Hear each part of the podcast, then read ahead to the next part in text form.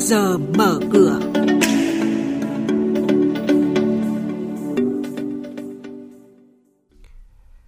Ngân hàng giảm lợi nhuận để sẻ chia với khách hàng. VN Index vượt xa mốc 1.400 điểm.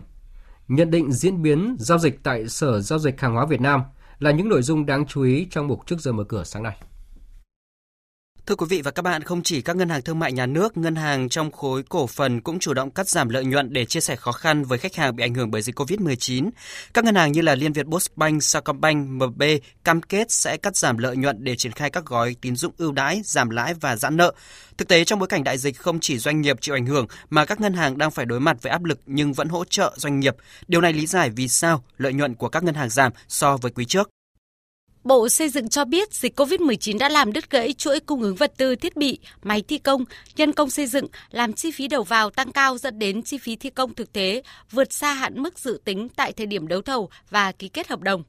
Hiện một số địa phương đã cho phép tiếp tục thi công một số công trình trọng điểm, cấp bách nhưng không có quy định riêng về điều kiện hoặc nguyên tắc xác định các công trình được phép tiếp tục thi công. Điều này tạo ra những khó khăn trong việc đẩy nhanh tiến độ các công trình xây dựng.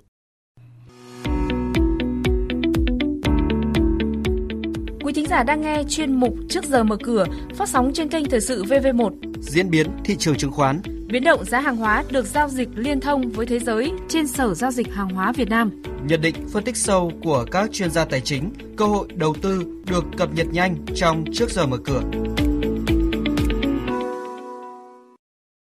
Ủy ban Chứng khoán Nhà nước đã quyết định phạt hành chính công ty cổ phần Thái Holding số tiền 260 triệu đồng vì không công bố thông tin về việc dự kiến giao dịch, đồng thời phạt một nhà đầu tư cá nhân 15 triệu đồng do báo cáo không đúng thời hạn kết quả thực hiện giao dịch.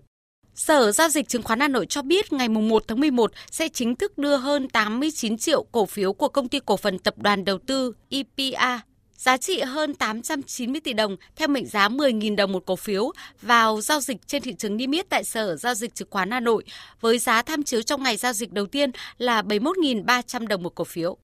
Tập đoàn Dệt may Việt Nam Vinatech mã chứng khoán VGT vừa công bố báo cáo tài chính hợp nhất quý 3 năm nay với doanh thu và đặc biệt là lợi nhuận tăng trưởng mạnh so với cùng kỳ. Mặc dù phải đối mặt với nhiều thách thức do tác động của đại dịch COVID-19, lũy kế 9 tháng năm nay doanh thu bán hàng đạt 11.137 tỷ đồng, tăng 7,5% so với cùng kỳ, lợi nhuận trước thuế đạt 946 tỷ đồng, tăng 121% so với cùng kỳ. Theo ông Lê Tiến Trường, Chủ tịch Hội đồng Quản trị Tập đoàn Dệt may Việt Nam, năm 2020, tập đoàn đặt mục tiêu vừa phục hồi sản xuất và thị trường, đồng thời cấu trúc lại, tinh gọn, chuyển đổi công nghệ sản xuất và công nghệ quản lý, tái phân bổ địa bàn sản xuất. Về diễn biến thị trường chứng khoán, phiên giao dịch hôm qua, chỉ số VN Index lập đỉnh lịch sử. Dòng tiền tăng mạnh và khối ngoại trở lại mua dòng hàng nghìn tỷ đồng sau thời gian bán dòng liên tiếp.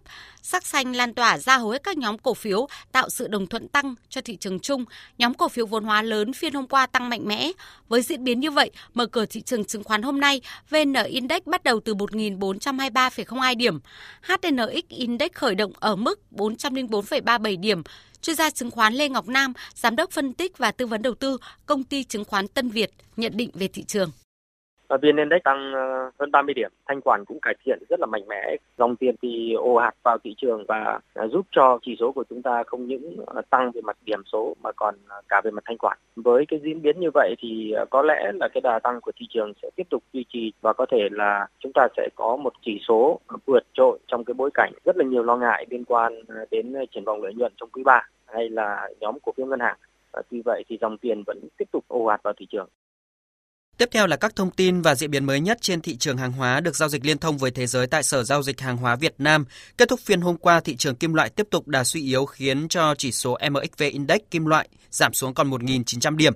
Nhóm kim loại cơ bản đang chịu ảnh hưởng bởi các thông tin liên quan đến cung cầu trên thị trường, trong đó giá đồng không còn giữ được mức 10.000 đô la Mỹ một tấn của tuần trước trong trung và dài hạn, nguồn cung đồng trên thế giới sẽ trở nên dồi dào hơn do các dự án khai thác được đi vào hoạt động.